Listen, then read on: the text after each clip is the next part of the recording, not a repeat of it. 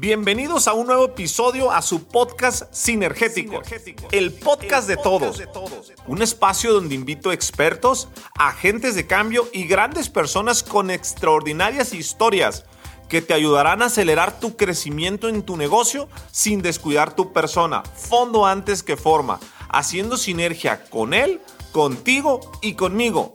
Mi objetivo es inspirarte, motivarte, acelerarte y hacer sinergia para que juntos alcancemos todos nuestros objetivos. Si estás, listo, comenzamos. ¿Cómo están, sinergéticos? Bienvenidos a un episodio más. Seguimos acá grabando en el frío de Monterrey y tenemos ahora un invitadazo, Chava. Bienvenido a, este espacio. Muchísimas gracias, Jorge. Ah, vamos a grabar una conversación diferente, muy sinergética, por cierto. Totalmente. Salvas parejas de la separación. De la separación. Qué, qué padre, la verdad, lo que estás haciendo. Muchas pues Dígame un poquito más de eso, Chava. Este, ¿Cómo surge la idea? ¿Cómo, cómo sale el, tema de, pues de, de, salvar a parejas? Porque todos somos maestros de aquello que más necesitamos aprender. Entonces, en mi caso en concreto, durante mi infancia, mi adolescencia, lo que yo más extrañé fue el hecho de tener una familia. Y lo que yo más deseaba y ansiaba era tener una familia. Y como yo el primer año de matrimonios me gasté más de 8 mil dólares en terapia de pareja y no iba a ninguna parte, dije, mira, o me formo como terapeuta de parejas o pido una hipoteca en la casa. Entonces dije, no, bueno, la, primera me gusta más. Entonces, nada, me empecé a formar, empezó como un hobby, como algo completamente alternativo, y luego vi que había una oportunidad, que realmente las personas no tenían una guía, porque cuando iban a un profesional cualificado, ese profesional cualificado les cobraba una hora y luego pues había la más absoluta nada durante una semana. Entonces, yo lo que propongo es una transformación, un proceso transformativo. Y no se trata de lo que tú veas en una hora, que también, sino que es lo que tú haces todos los días. Y eso genera hábitos. Tiene que tener una consistencia, un modelo de conciencia o una planeación estratégica. Y como eso no lo había, y como era la necesidad con la que venían las personas que querían resolver los problemas, digo, mira, una cosa es lo que tú quieres y otra cosa es lo que tú necesitas. Y lo que tú necesitas es un plan para ir de un punto A a un punto B. Y eso lo consigues con un programa. Entonces, a lo que me dedico actualmente es a eso, a salvar parejas que quieren salvar su relación, pero no saben cómo hacerlo. Oye, chava, te gastas eh, 8 mil dólares en muchas personas y no te funciona. ¿Por qué no te funciona? Hoy con lo que sabes, por supuesto. Mira, una de las cosas que pasa en el ámbito de la salud es que cuando tú tienes algún problema de salud física, tú vas a un experto. O sea, si tú tienes un problema en los dientes, tú vas a un odontólogo. Si tú tienes un problema en el pie, vas a un podólogo. O sea, siempre vas a un especialista, no vas a un médico general. Pero sin embargo, y yo que he estudiado psicología está muy bien, pero las personas no están acostumbradas a ir a auténticos especialistas y expertos dentro de la materia de la salud psicoemocional. Entonces, yo sí fui, pero luego lo que pasa es que el proceso es muy lento. Y, hay, pues bueno, hay un proceso de conciencia y de evolución que necesita un proceso. Hay una frase de Warren Buffett que me fascina, que es, nueve mujeres embarazadas de un mes no hacen un niño. O sea, hay cosas que llevan su tiempo y llevan su proceso para que generen ese resultado. Y el problema es que cuando tú realmente tienes problemas en la relación, ya te encuentras en un punto cúspide, donde muchas veces es un punto de no retorno. Y lo que necesitas es lo que tú haces lo que tú le dijiste a la psicóloga cuando tú necesitas tu ayuda. Oye, yo los cambios los necesito ya de ya. Yo no quiero esperar a dentro de un mes o dentro de una semana a ver cómo me siento. Entonces, el nivel de cambio es proporcional a la intensidad con la que tú afrontes ese reto y desafío. Y yo lo que hago es, oye, si tú realmente quieres algo rápido, si tú quieres un desafío importante, si tú sabes cuál es, quieres saber cuál es ese paso a paso, yo lo sé porque yo lo he transitado y porque yo me he formado y yo no te voy a ir dosificando las dosis. Yo te la voy a ir a manos llenas. ¿Cómo va? Y ya depende de ti. Yo te doy la asistencia, pero el gol, si lo marcas, lo marcas tú. Pero la asistencia va a ser impoluta. Chava, ¿cómo se salva una pareja de la separación? Mira, hay una frase en una de las novelas de Tolstoy que a mí me fascina, que es todas las parejas, digo, todas las familias infelices tienen diferentes motivos por los que sentirse infelices. Y aquí va lo interesante. Todas las familias felices son exactamente iguales. Es decir, todo es un resultado natural. Hubo un estudio que se hizo en Harvard, donde pusieron a prueba una hipótesis de Einstein, que es suerte, le llamamos a aquellos factores que intervienen en el resultado, los cuales desconocemos su procedencia. Entonces, lo que se hizo en Harvard fue a ver cuántas posibilidades había de lanzar una moneda al aire que saliese cara o cruz.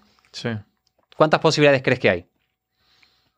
No lo sé. 50-50. Pero lo que hicieron fue medir el ángulo, medir la fuerza, medir la temperatura ambiente.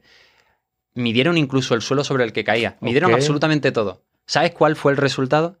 Que podían predecir con un 99.3% las posibilidades de éxito a la hora de predecir si salía cara o cruz. Porque analizaron lo que nadie analiza. Entonces, eso ya existe, ya hay un laboratorio del amor. Durante 40 años se han analizado a más de 3.000 parejas para saber lo que funciona y lo que no funciona. ¿Cuáles son los patrones? O sea, hay ciencia. Yo cuando lo descubrí digo, esto es apasionante. Pero sin embargo no nos lo dicen. Entonces, de lo que se trata es de que hagas. Pero las personas están, están muy acostumbradas a tener un comportamiento con el que no estoy de acuerdo, que es la amenaza del manzano. ¿Qué es la amenaza del manzano? La amenaza del manzano es, dame manzanas, tú, tú dame manzanas. Y entonces te voy a dar abono, te voy a dar sol, te voy a regar, pero primero dame manzanas.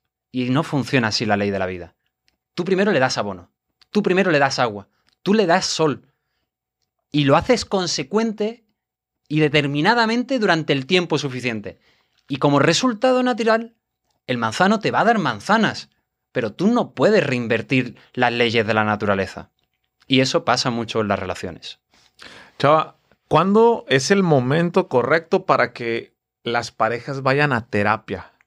Mira, para que te hagas una idea, yo fui a un retiro de parejas, a un seminario de parejas, en mi luna de miel. Tómala.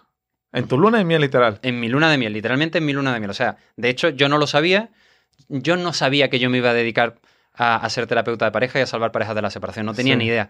Pero justamente yo quería algo así y coincidió que el único programa que hay sobre terapia de parejas, seminario de parejas en España, coincidía en las fechas. Y yo le dije, esto esto está cuadrado. Entonces lo, negocié con mi esposa, mi esposa se llama Grecia, y digo, mira, yo te voy a llevar a Grecia, yo te voy a llevar a Florencia, te voy a llevar a Roma, te voy a llevar a Milán, vamos a conocer al Papa, lo que te dé la gana.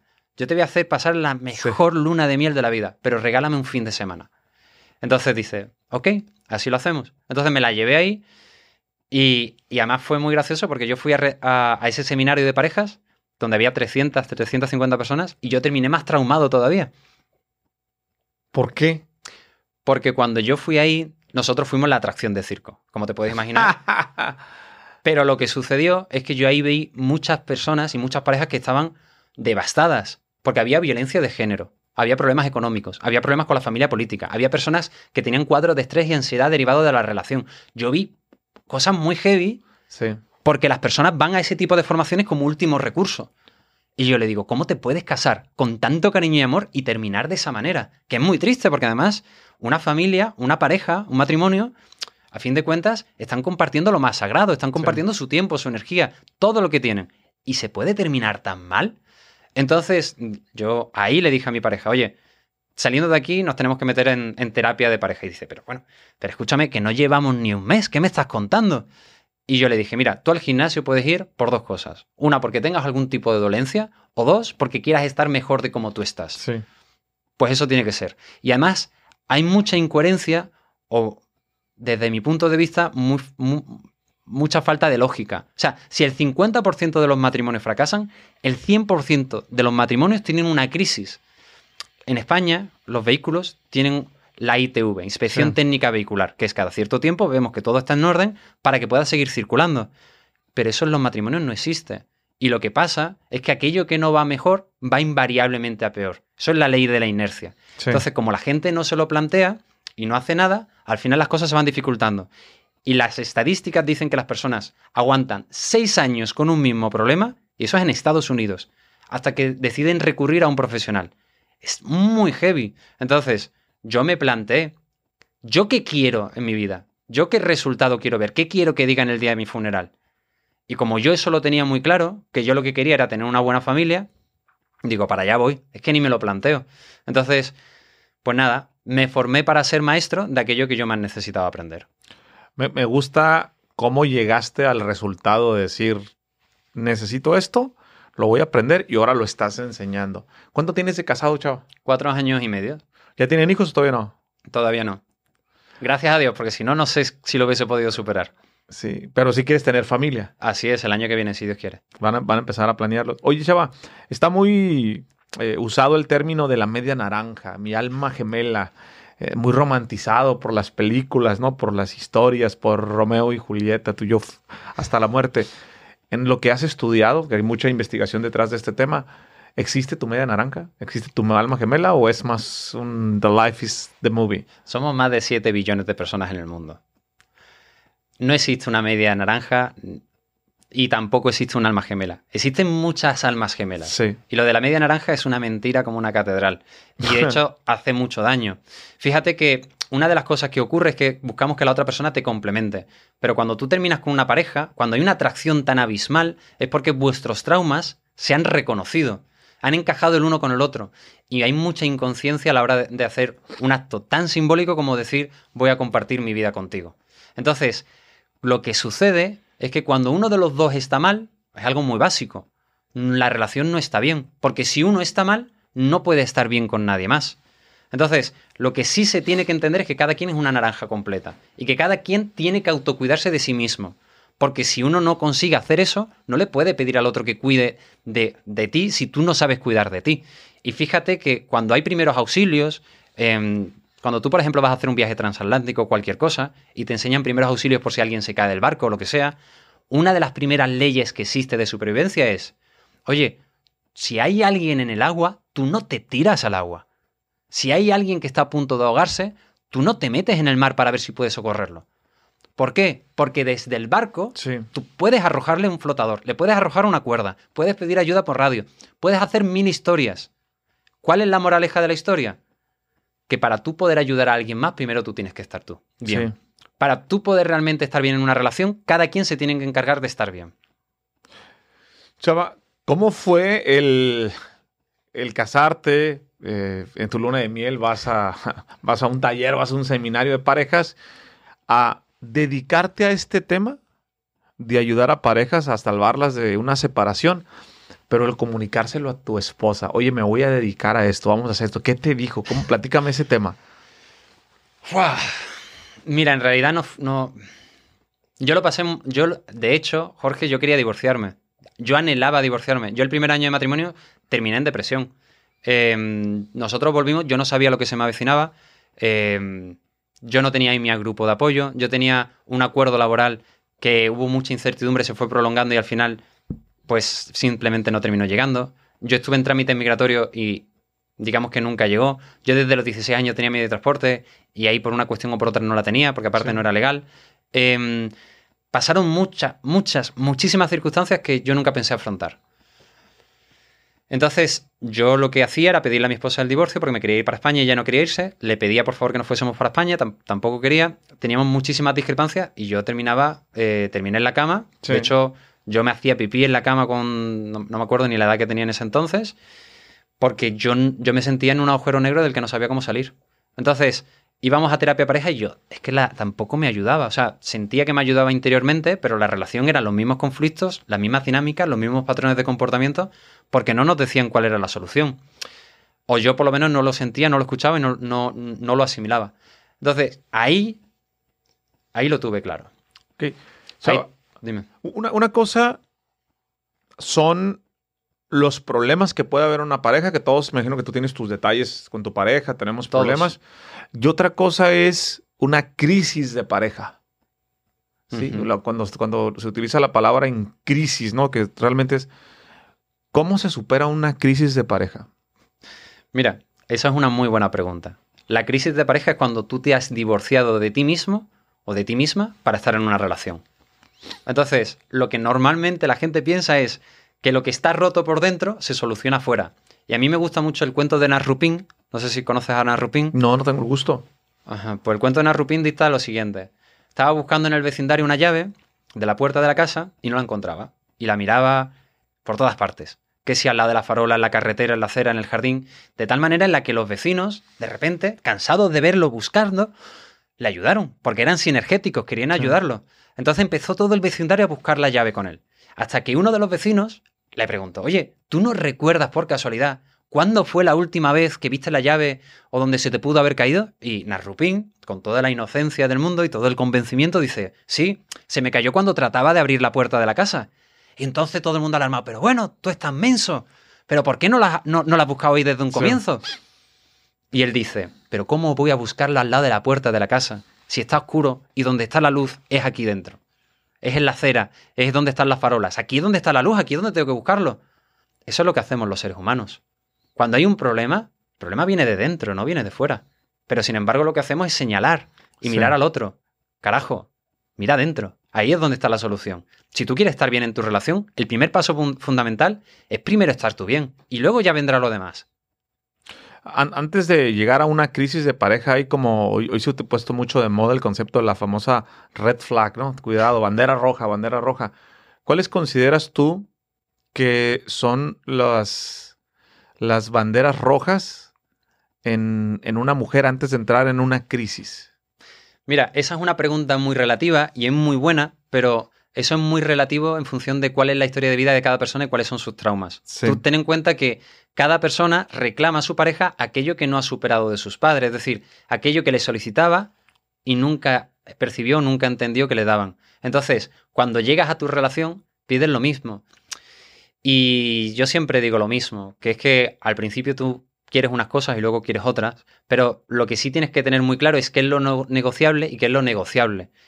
Y en función de eso ya puedes decidir. Hay personas, por ejemplo, que yo conozco, que pueden estar con una persona egocéntrica, pero si tienen un cuerpo de espectáculo, pues con eso pueden vivir perfectamente porque irradian la proyección de éxito que quieres poner socialmente. Hay otras personas que no. Ya eso es relativo a cada persona. Lo que sí, lo que sí reafirmo yo mucho para que las personas lo tengan muy en cuenta, porque eso puede cambiar radicalmente tu destino y tu resultado, es en los cuatro patrones antes de la separación. ¿Cuáles son esos cuatro patrones? Mira, una de las cosas que, entendemos es que si una persona, para dar un poquito de preámbulo, si una persona desayuna, merienda y cena siempre una hamburguesa con patatas, eventualmente terminará en el hospital, ya sea por diabetes, por sobrepeso abismal o con un, yo qué sé, con, un ataque al corazón. Y ese es un resultado que se va a dar sí o sí, a menos que cambiemos eso. Entonces, cuando uno sabe cómo tiene que comportarse en la relación, funciona divinamente. Los cuatro patrones antes de la separación es, primero, la crítica. La crítica ya es cuando tú estás viendo que esa persona tiene un defecto inherente en su personalidad, que es inmutable, que nunca va a cambiar. El segundo es la actitud a la defensiva, que es como un muro de hormigón, porque cuando tú quieres solucionar las cosas, entiendes que esa persona ya o se está defendiendo o te está contraatacando, pero nunca está aceptando lo que le estás diciendo. El tercero es el más tóxico, que es el desprecio, que es cuando ya te estás sintiendo superior a la otra persona y constantemente vas teniendo pequeños motivos o, pequeñas señales donde estás demostrando que no existe agrado, que no existe de alguna manera una gratitud en esa convivencia. Puede ser poner los ojos en blanco, puede ser un insulto, un agravio, colgar una llamada cuando está hablando. Y el cuarto patrón es la técnica del cerrojo o la evasión, que es un comportamiento al que recurren mucho los hombres, porque la reflexión del hombre promedio es, si hablar es un problema, porque terminamos discutiendo, no hablamos y ya no hay problema. Pero eso lo que sucede es que genera lo que se llama la cascada de la conexión emocional, que es, como ya no hablamos, ya no hay intimidad emocional. Cuando no hay intimidad emocional, no hay intimidad física. No haber intimidad física, ya no te cuento nada y te conviertes en un extraño. Al convertirte en un extraño, ya pienso que estoy durmiendo con un enemigo. Ya cuando platicamos cualquier cosa, hay un desacuerdo o una discrepancia. Y al final termino soñando con que ahí fuera haya una persona que sea más fácil de amar y que me sepa querer mejor. ¿Y ahí se acabó el amor? A menos que sepas cuáles son las cuatro soluciones a los cuatro patrones.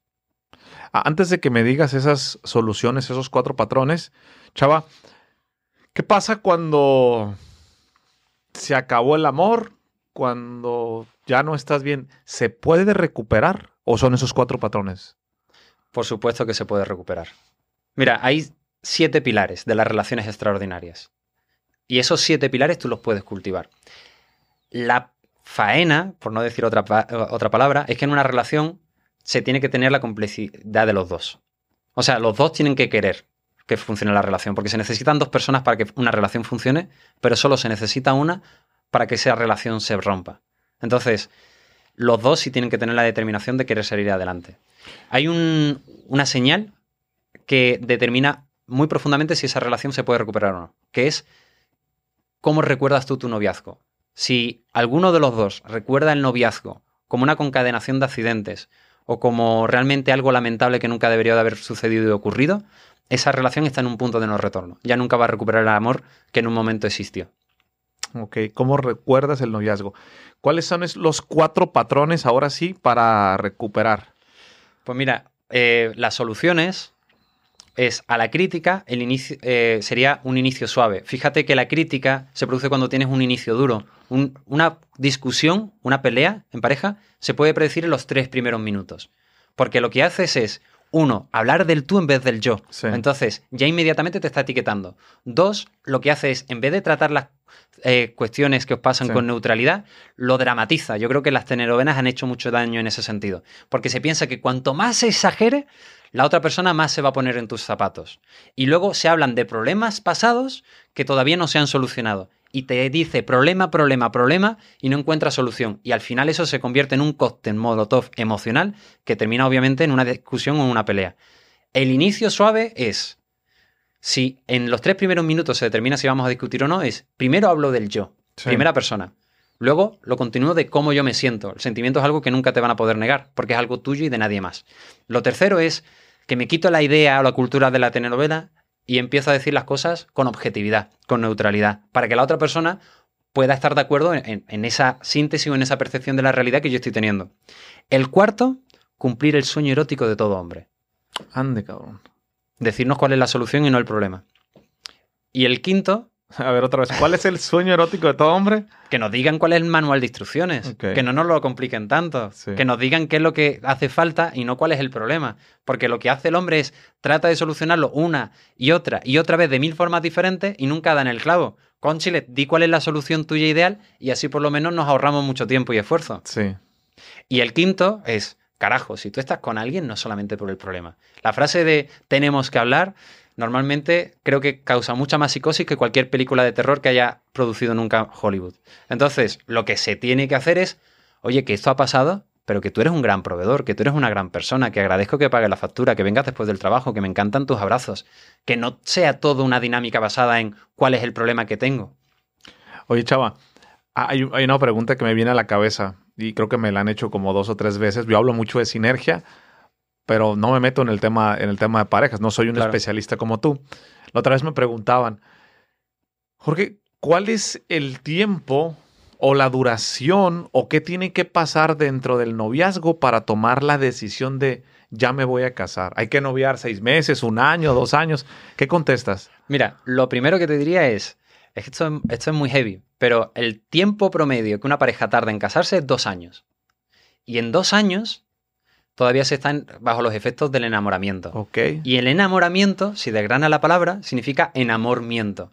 Lo cual significa que vendes lo mejor que tú tienes, no te vendes como eres, y te crees lo mejor de la otra persona. Y al final existe una burbuja fantasiosa que te hace pensar que nunca nada os va a pasar y que la persona que has elegido es la persona correcta. Y yo lo que digo es, el problema va a ser invariable. Si tú quieres realmente saber la persona con la que vas a compartir tu vida, tú tienes que estar haciendo match en tres cosas fundamentales. La primera, la filosofía de vida.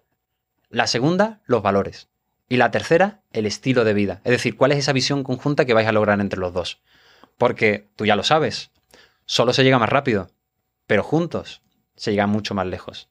Y para generar un imperio, lo que necesitas es esa comunicación y esa conexión. Y si no tienes esas tres cualidades, todo lo demás va a generar mucha fricción y mucha discusión. ¿El enamoramiento se acaba, chava? Por supuesto, todo se acaba. Porque es un coste hormonal, también es necesario. No todo se puede mantener. O sea, ahí es cuando se conoce realmente el amor maduro.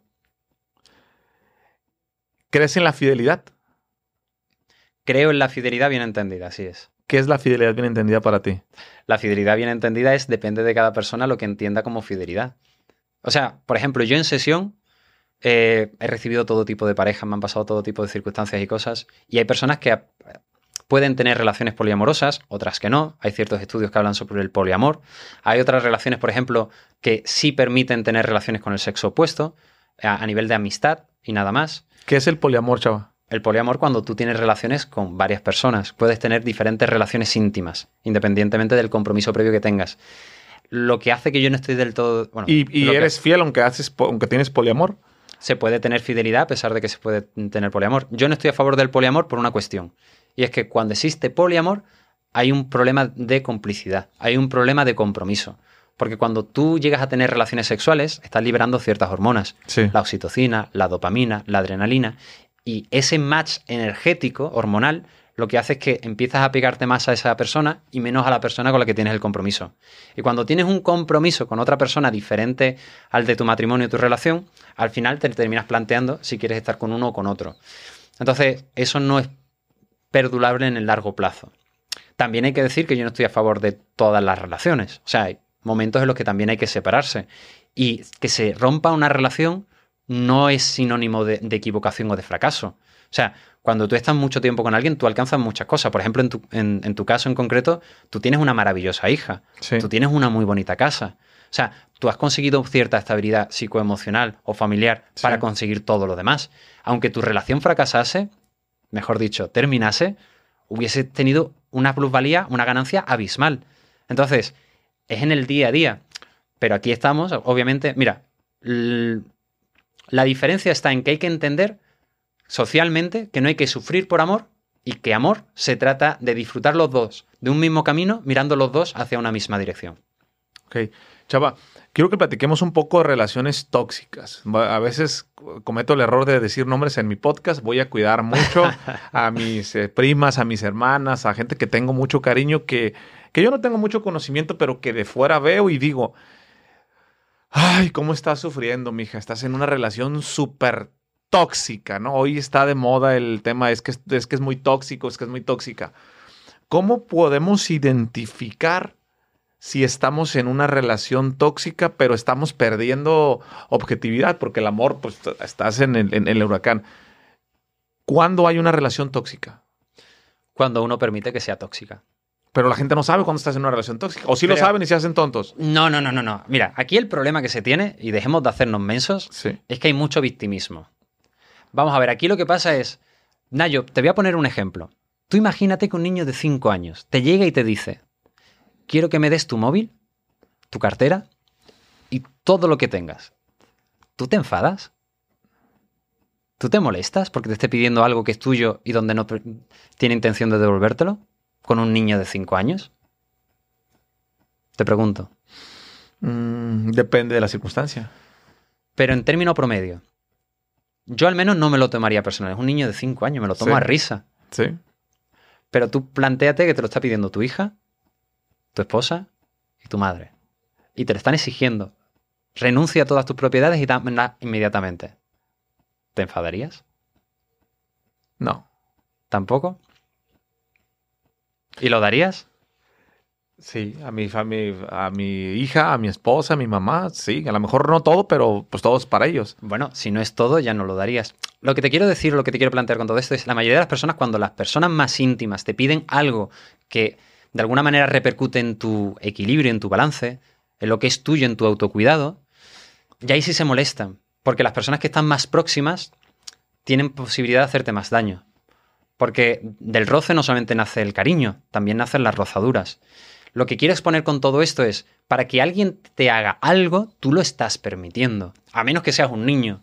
A menos que realmente no seas un ser indefenso, que eso pasa. Pero cuando tú ya eres un adulto, tú eres cómplice, tú eres un socio de todo lo que está sucediendo y todo lo que está pasando. Entonces, cuando tú realmente quieres hilar y quieres generar otros resultados, tienes que hacerte responsable. Tienes que dejar de mirar a la otra persona, es decir, la otra persona te está gritando, vete de ahí. La otra persona está transgrediendo tus límites, aprende a poner los límites claros. ¿No te gusta la comunicación que estáis teniendo? Aprende a tener una comunicación asertiva. ¿No te trata bien? Entiende que primero vas tú y luego van los demás. Yo sé que tú con esta frase tienes un poquito de, de fricción, que es entre mis dientes y mis parientes, prefiero mis dientes. Pero es que yo soy un fiel creyente de que para poder estar bien con los demás, primero tienes que estar tú bien. Tú, por ejemplo, yo sé que tú ayudas a ciertas personas, pero tú no podrías ayudarlos bajo ningún concepto si tú primero no tuvieses lo necesario. Correcto. Claro, entonces en eso consiste una relación. Si una persona está en una relación tóxica es porque necesita estar en esa relación tóxica para aprender. Porque la mejor maestra que te vas a encontrar en tu vida es la vida. Y la vida es tan buena que cuando tú no aprendes una lección te la repite tantas veces como sea necesaria. Cuando nosotros estamos hablando de relaciones tóxicas, ¿cuál es el mejor camino? Voy a, voy a ver si lo logro explicar lo que estoy pensando en este momento.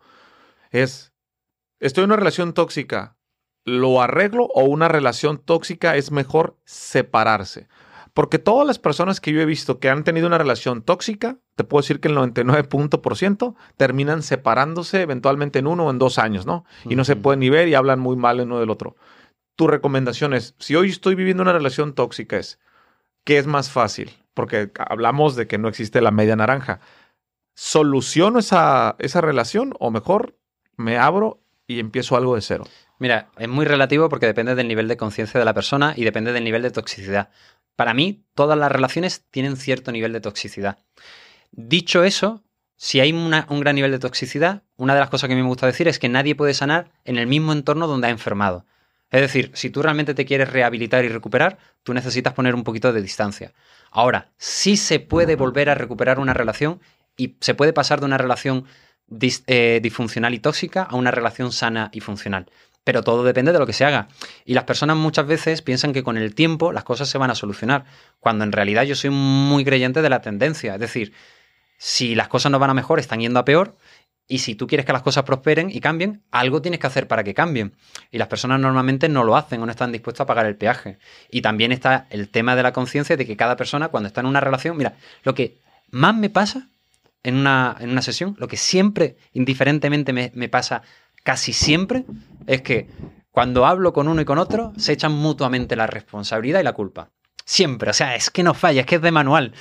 Entonces, yo siempre digo lo mismo, es decir, ¿en qué medida tú estás siendo parte del problema o estás siendo parte de la solución? ¿En qué medida tú te estás responsabilizando de lo que tú puedes cambiar o estás esperando de manera pasiva que la otra persona cambie lo que necesita cambiar para que cambie vuestra situación? Entonces, aquí incluso, mira, hay, una, hay un concepto que se llama el huevo de Colón. En el huevo de Colón, básicamente, si tú partes el huevo por la mitad, que es el concepto de toda relación, mitad y mitad, está todo bien. Pero cuando esa mitad no se respeta y existe una transgresión y se ha sobrepasado ese nivel de balance o, ese medio huevo, ya existe un desequilibrio. En ese desequilibrio, el agresor y la víctima están sufriendo cada uno de una manera diferente. Entonces, la mejor manera en la que una persona realmente puede suscitar el poder de transformación en una relación es, independientemente que sea agresor o que sea víctima, el hecho de buscar, por ejemplo, su propia ganancia. O, ser, por ejemplo, parte de la solución y no del problema. Porque se mira mucho al agresor. Pero es que el agresor, por ejemplo, también sufre. Y también es, si lo está haciendo, será por algún motivo, una razón. Y se le está permitiendo. Por ejemplo, ¿tú sabes que más del 80% de las mujeres que reciben maltrato son reincidentes y vuelven a encontrar a una persona con, el mismo perfil. Uh, qué fuerte estadística, no lo sabía. Es que es muy heavy. Entonces, si tú no lo aprendes. ¿Pero por qué? ¿Ellas se lo buscan o.? es un plan inconsciente. Como decía Carl Jung, si tú naces consciente, tu inconsciente, seguirás haciendo lo mismo y a eso le llamarás destino. Cuando en realidad es algo que tú llevas ahí dentro y, que se remonta muchas veces a tu infancia, al estereotipo de relación que tú has entendido. O sea, las cosas no son casuales son diosidencias, son causalidades, causa y efecto. El problema es que somos como niños chicos. Un niño chico, si tú lo llevas a, ver a un mago, de repente ve que el mago saca al conejo de la chistera y dice, ¡wow! ¡Magia! Porque no ve la causa y el efecto. Si lo hubiese visto, hubiese visto que el mago metió previamente al conejo y que luego lo sacó del sombrero. A los seres humanos nos pasa lo mismo cuando llegamos a la edad adulta. Como no conocemos la causa y el efecto, vemos el efecto y nos asombramos. No, carajo, ahí hay una causa. Razónala y encontrarás el sentido que, estás buscando. Chava, ¿opinas que el matrimonio es para toda la vida? Si eres feliz durante toda la vida, sí. Y eso depende de la intencionalidad y de la conciencia que tengas dentro de la relación. O sea, si tú vas a sufrir durante toda tu vida por estar en un matrimonio, ya te lo digo ya, vete y sal corriendo. Pero si tú quieres ser feliz, se trata de una serie de decisiones intencionales y conscientes que tú puedes llegar a tomar, siempre y cuando tengas la colaboración. O sea, yo lo que sí recomiendo inclusive es, si hay uno de los dos que quiere tener una relación sana y funcional y la otra persona no está poniendo de su parte, yo lo que recomiendo es, durante 90 días, sé el cambio que tú quieres ver en la relación. Haz todo lo que tú puedas hacer sin ningún tipo de estereotipo. No rechaces a la otra persona ni esperes ningún tipo de respuesta. Sé el cambio que quieres ver durante 90 días, porque es el tiempo necesario que se necesita para que las neuronas de espejo empiecen a funcionar. Y así se pueda generar esa transformación. Y si entonces ya no se pudo, ya por lo menos habrás roto una relación sabiendo que tú has hecho todo lo que estaba en tu mano para que eso hubiese podido trascender. Y si la otra persona no ha podido por cualquier motivo, no pasa absolutamente nada. Se puede seguir siendo amigos si se tiene una separación consciente. Pero una relación se está, obviamente, para ser feliz, no, no para ser infeliz. O sea, yo lo que comentaba antes con Chava es que yo cuando, cuando hablaba en mi adolescencia o incluso en mis 20 años con mis amigos, yo lo decía abiertamente. Yo quiero tener una relación como la tuvieron mis amigos, mis abuelos, para toda la vida. Pero claro, es que mis abuelos, que no fue el caso, si hubiesen tenido violencia de género, si hubiesen tenido cualquier tipo de maltrato psicológico, si hubiese habido cualquier tipo de, dolencia que los esclavizase, eh, de, de, cualquier sentido o modo, ellos estaban ahí, entonces ellos tenían mucha resiliencia, pero ahí no se enseñaba a cómo convivir. O sea, amor no se trata de sufrir por amor. El amor es mirar los dos a un mismo destino disfrutando de un mismo camino. Entonces, como no nos han enseñado inteligencia emocional, comunicación asertiva, los pilares de una relación extraordinaria, como no nos han enseñado a desarrollar tantas cosas, y por ejemplo, mi, o sea, en España hace relativamente poco se tuvo una guerra civil, o sea, el nivel de evolución social que se ha tenido ha sido demasiado elevado para el nivel de conciencia que hemos tenido. Entonces, tenemos que ir poco a poco compensándolo. Y depende de cada quien ser su propio ministro de educación para enseñarse a sí mismo lo que el sistema educativo no le ha enseñado hasta ahora. Chava, ¿cuáles son esos pilares de una relación extraordinaria? Que lo ya tres veces que lo mencionas. Mira, el primero, que es súper fundamental. Tome nota, tome nota en esto, ¿eh? Los mapas del amor. Ándele.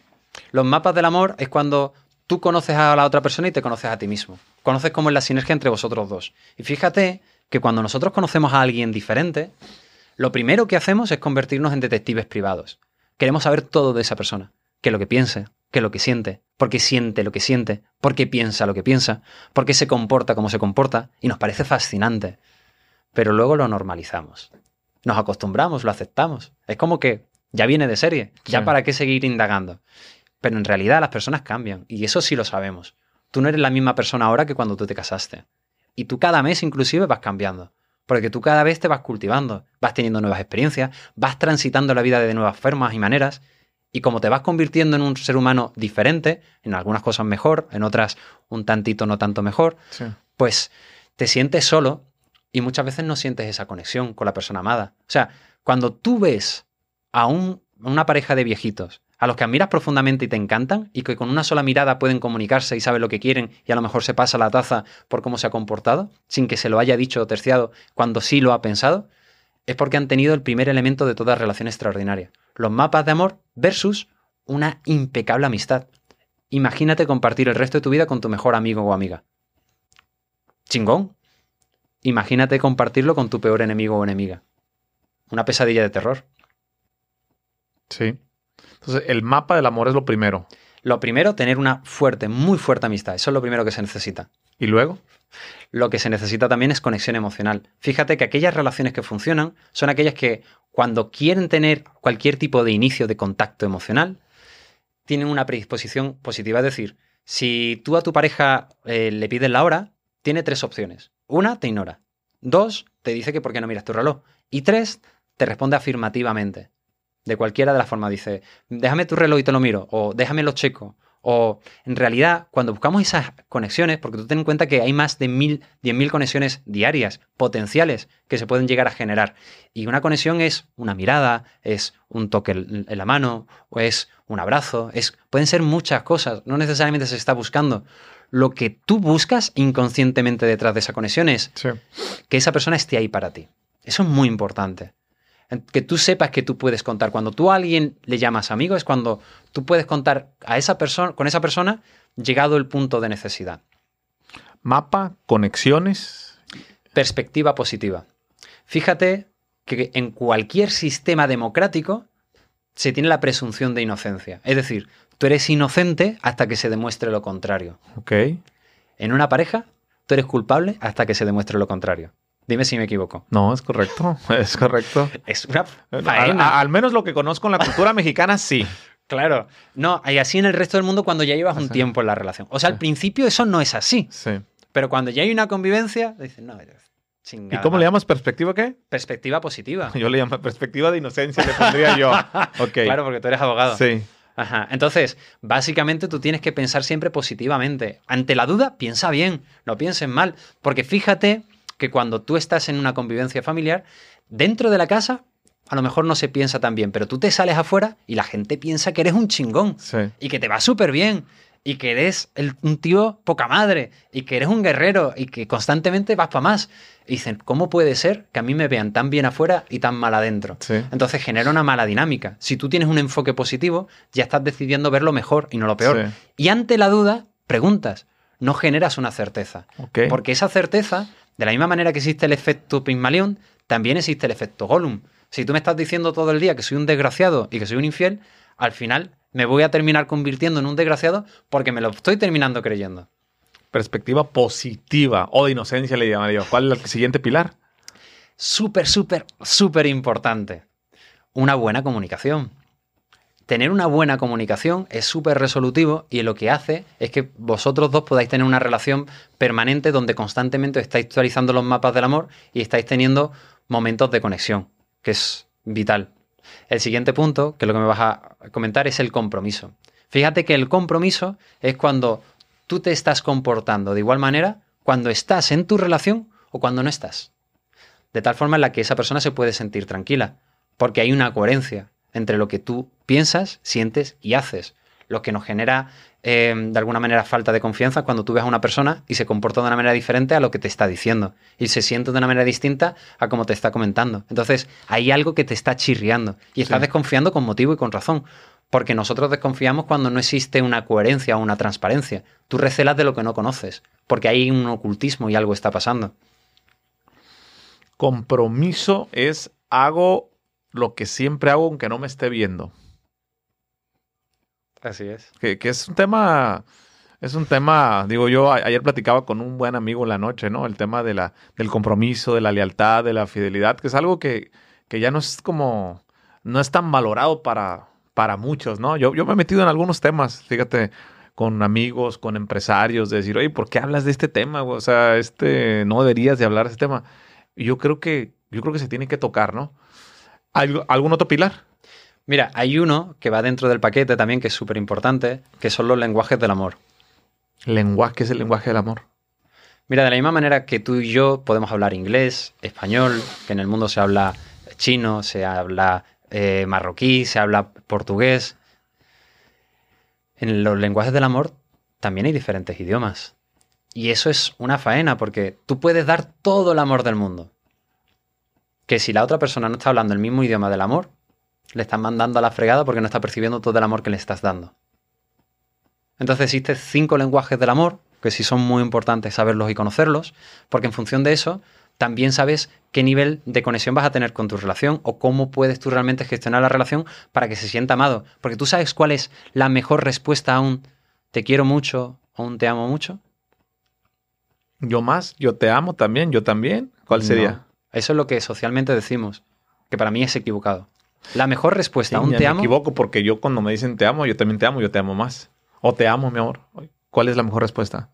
Y yo me siento muy amado por ti. Fíjate la magnitud de esa frase. Tómala. Porque en realidad. Estoy tomando nota, ¿eh? Estoy tomando nota. Mi amor, ya sabes cómo te voy a contestar ahora.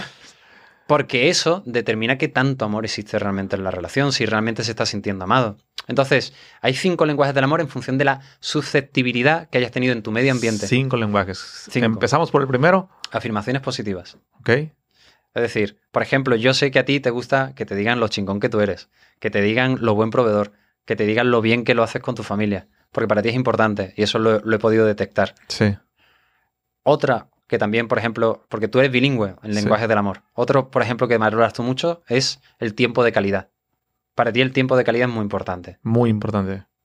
¿Has visto? Ya te he psicoanalizado antes. Ok. Entonces, ese es el primero. Afirmaciones positivas, luego tiempo de calidad, luego actos de servicios. Por ejemplo, hay personas que su madre le demostraba amor haciéndole la lavadora, preparándole la mejor comida, estando su atención en su servicio. Entonces, cuando están en la relación, esperan inconscientemente lo mismo y no lo saben cómo verbalizar. Actos de servicio. Y antes mencionaste tiempo de calidad. Que es diferente. Sí, que es un lenguaje. También. Cuando decís, ese es un gran tema, ¿eh? tiempo de calidad. ¿Cuánto es el tiempo de calidad correcto? Es que no se trata de, cuánto tiempo. Se trata de cuánta calidad hay en ese tiempo. Mira, yo por ejemplo he recibido grandes empresarios, no puedo decir los nombres, pero por ejemplo yo tuve la fortuna de recibir en sesión a una persona multimillonaria que había vendido por más de 100 millones una empresa. Y una de las cosas que sucedía y pasaba era que constantemente estaba trabajando.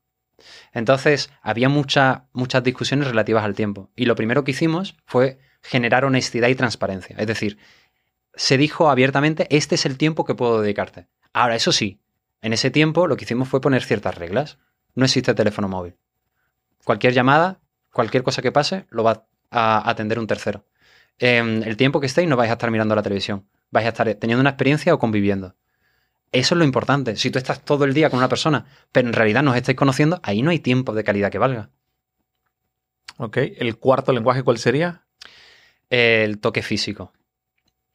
El toque físico es una caricia, tener intimidad, un abrazo, que te toquen el pelo, etc. Y el quinto serían los regalos. Que los regalos no necesariamente tiene que ser un regalo grandilocuente, sino es una muestra de que te estás acordando de esa persona y donde tú haces una entrega de afecto a nivel material en proporción a tus ganancias, nunca superior. Que muchas personas lo, confunden con que es convenenciera o convenenciero y no necesariamente. Ahorita que tocas el, tema físico, aquí ya me voy a entrar yo en, tema de, consulta gratis, ¿no? decimos los abogados, una consulta que no genere honorario. Fíjate que yo, yo amo mucho a mi esposa. Eh, estoy muy feliz yo con Darla. Últimamente. Un saludo para Darla. Un saludo, mi amor. Fíjate, voy a cuidar muy bien sus palabras. No me vas a regañar por andar yo preguntando esto. Pero fíjate que. Eh, obviamente el, tema sexual, el tema físico va cambiando en el matrimonio, ¿no? Yo voy para ocho años de casado, tengo dos, dos, niñas muy bonitas, siete meses, cuatro años. Y, este, y ha sido todo un rollo con el nacimiento de la segunda hija. Mi, mi esposa anda cansada, este, Valeria a veces se despierta, Jimena. Eh, el, tema físico, estamos bien, pero ha disminuido, ha disminuido sustancialmente. Yo no estoy cansado, yo todo el tiempo ando, todo el tiempo ando al tiro, ¿no? Pero por una parte me dicen que debo tener empatía, que tengo que, este, que comprender. Mm, ¿Qué haces cuando te llega una pareja con unas circunstancias como la mía, donde la mujer está atendiendo a las hijas, está en la energía, yo estoy trabajando, pero digamos que de algún modo eh, quiero que suba la parte física. ¿Cómo se hace ese planteamiento? Muy buena pregunta. Mira, de la misma manera que existen los mapas del amor, también existen mapas eróticos. Y una de las cosas que ocurre es que la conexión física eh, no solamente es física, también es psicoemocional. Entonces, una de las cosas que comúnmente pasa con el nacimiento de los hijos es que se siente una desconexión emocional. Entonces, tú eres un gran proveedor, pero probablemente no te sientes suficientemente valorado en función del psicoanálisis que te he hecho a nivel particular. Y una de las cosas que sucede es que al, sentirse no suficientemente valorado por ciertas cuestiones y circunstancias, puede llegar a generar un sentimiento de soledad. Sí. Y donde la madre sí llega a generar una gran conexión con sus hijos, pero en esa conexión con sus hijos o sus hijas tiende a apartar inconscientemente la figura paternal. Sí. Entonces el hombre se siente desplazado. Lo primero que se tiene que hacer siempre ante cualquier situación, y esto estamos hablando desde un ámbito psicológico, empresarial o desde cualquier ámbito de la vida, es la comprensión de la situación debe de preceder a la toma de acción. Es decir, primero comprendes, luego generas una estrategia y luego tienes una acción que te va a generar una consecuencia natural. Sí.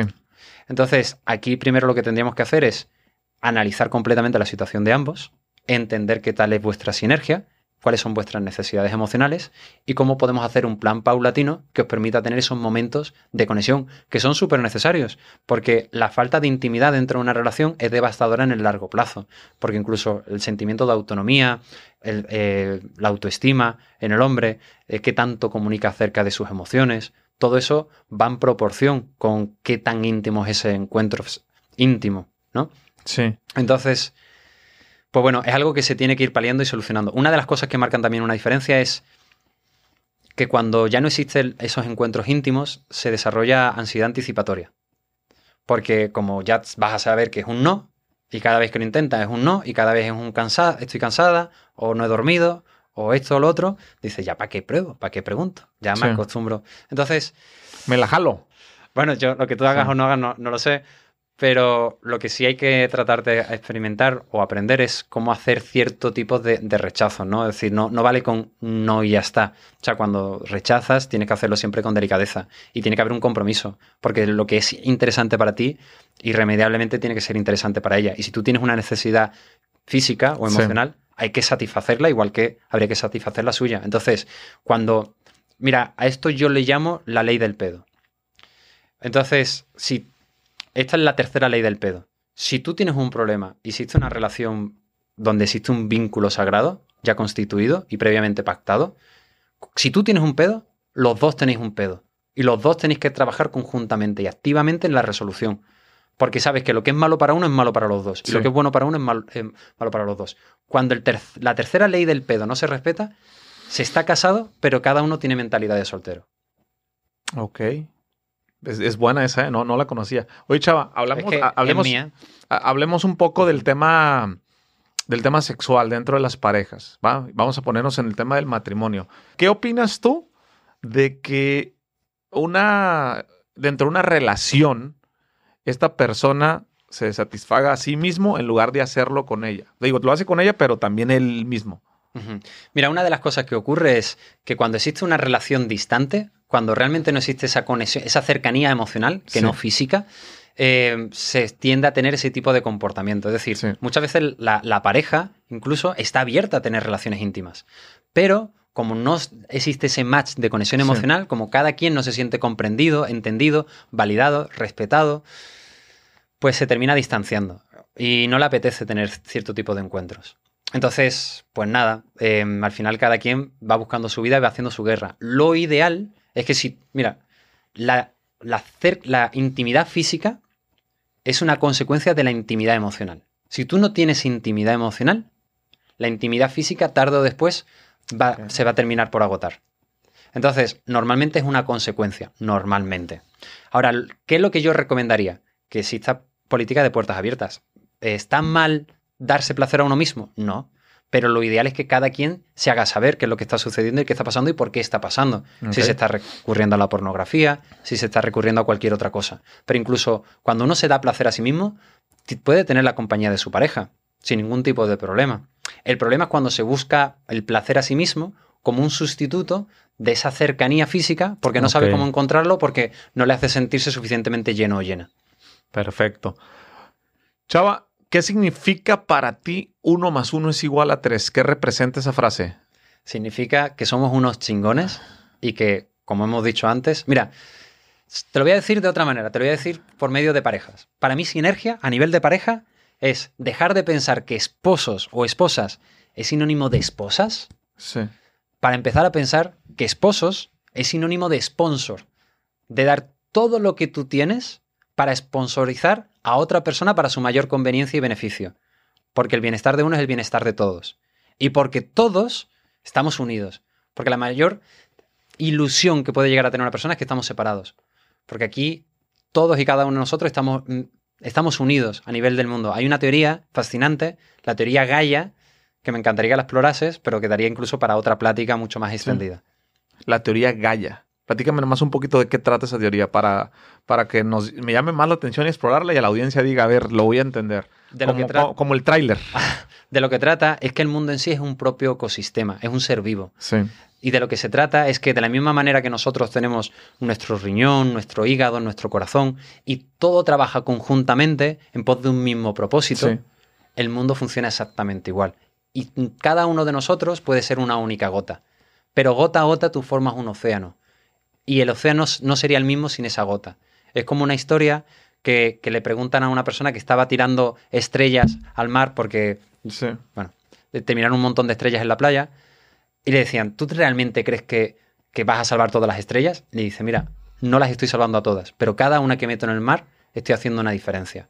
Si tú te crees que eres demasiado pequeño para hacer una diferencia, trata de dormir en un cuarto con un mosquito y vas a ver qué tanta diferencia puede hacer algo insignificante. Me gusta. Vamos a, vamos a explorar.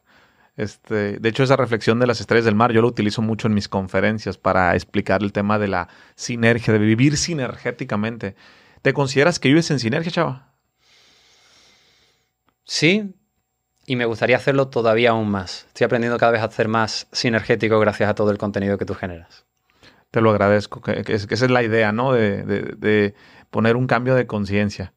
Oye, chava, para despedirnos de esta gran conversación que estoy seguro que, yo he disfrutado mucho y que la audiencia ha disfrutado. Esa es, me encanta, esa es la esencia del podcast, ¿no? Hacer sinergia con el invitado, conmigo y con la audiencia. Uno más uno es igual a tres.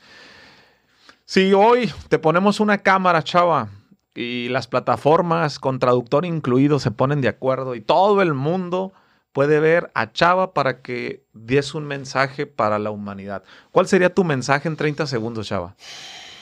Diría que nadie muere por su coche o por su casa, pero que cada uno de nosotros moriría por un ser querido. Diría que no importa lo que tienes, lo que importa es a quién tienes. Y que al final de la vida lo que más te van a llevar son las experiencias. Y que no se trata de que quieras mucho a las personas que conviven contigo. Se trata que sepas quererlas. Y que nosotros no hacemos lo mejor que podemos, nosotros hacemos lo mejor que sabemos. Por eso, hay que formarse para tener mejor calidad de pensamientos, para procesar mejor la existencia y para que dejen de engañarte ahí fuera. Que la riqueza de un hombre no se mide tanto por lo que tiene en los bolsillos, sino por lo que tiene en su mente y su corazón. Y cuidarte y cultivarte es lo mejor que puedes hacer con tus seres queridos. Más claro no lo pudiste haber dicho, Chava. Te agradezco mucho el tiempo, eh, en verdad para las personas que seguramente van a ser muchas, estoy seguro que quieran conocerte más, seguir tu contenido, terapia, algún taller, algún seminario, algo de lo que tú haces, eh, creo, creo que queda perfectamente establecido la capacidad que tienes en este tema, la experiencia y cómo lo has llevado a una, a una realidad desde, desde tu persona.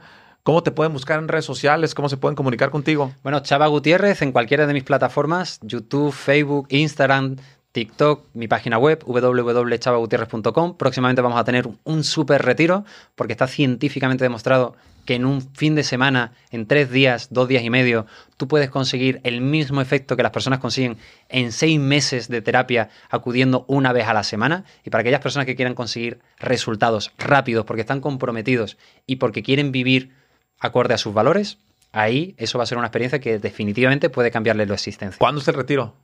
Va a ser a finales de, febrero. Si Dios quiere, en el 14 de febrero voy a tener un evento con Deepak Chopra en, Ecuador y posteriormente a eso vamos a tener un retiro de pareja, una amiga mía y yo. Bueno, pues ya lo saben. Mándenle un mensaje de mi parte y a lo mejor hasta les hace un descuento por, venir de la comunidad sinergética para que solucionen sus problemas y no se separen. Chava, muchas gracias. El placer ha sido todo mío. Muchísimas gracias, Jorge. Sale. Nos vemos en el siguiente episodio. Mándale un mensaje de mi parte. Si te gustó el episodio, compártelo con alguien más. También sigue a Sinergéticos Podcast en Spotify o suscríbete en iTunes y califícame con 5 estrellas para que más gente lo pueda encontrar y hagamos sinergia con más personas. Mencióname en Instagram con lo que más te haya gustado lo que escuchaste el día de hoy en este episodio como Jorge Cerratos F. Eso es todo por hoy. Yo soy Jorge Cerratos y espero que tengas una semana con muchísima sinergia. With lucky landslots, you can get lucky just about anywhere. Dearly beloved, we are gathered here today to. Has anyone seen the bride and groom? Sorry, sorry, we're here. We were getting lucky in the limo and we lost track of time. No, Lucky Land Casino, with cash prizes that add up quicker than a guest registry. In that case, I pronounce you lucky. Play for free at LuckyLandSlots.com. Daily bonuses are waiting. No purchase necessary. Void where prohibited by law. 18 plus. Terms and conditions apply. See website for details.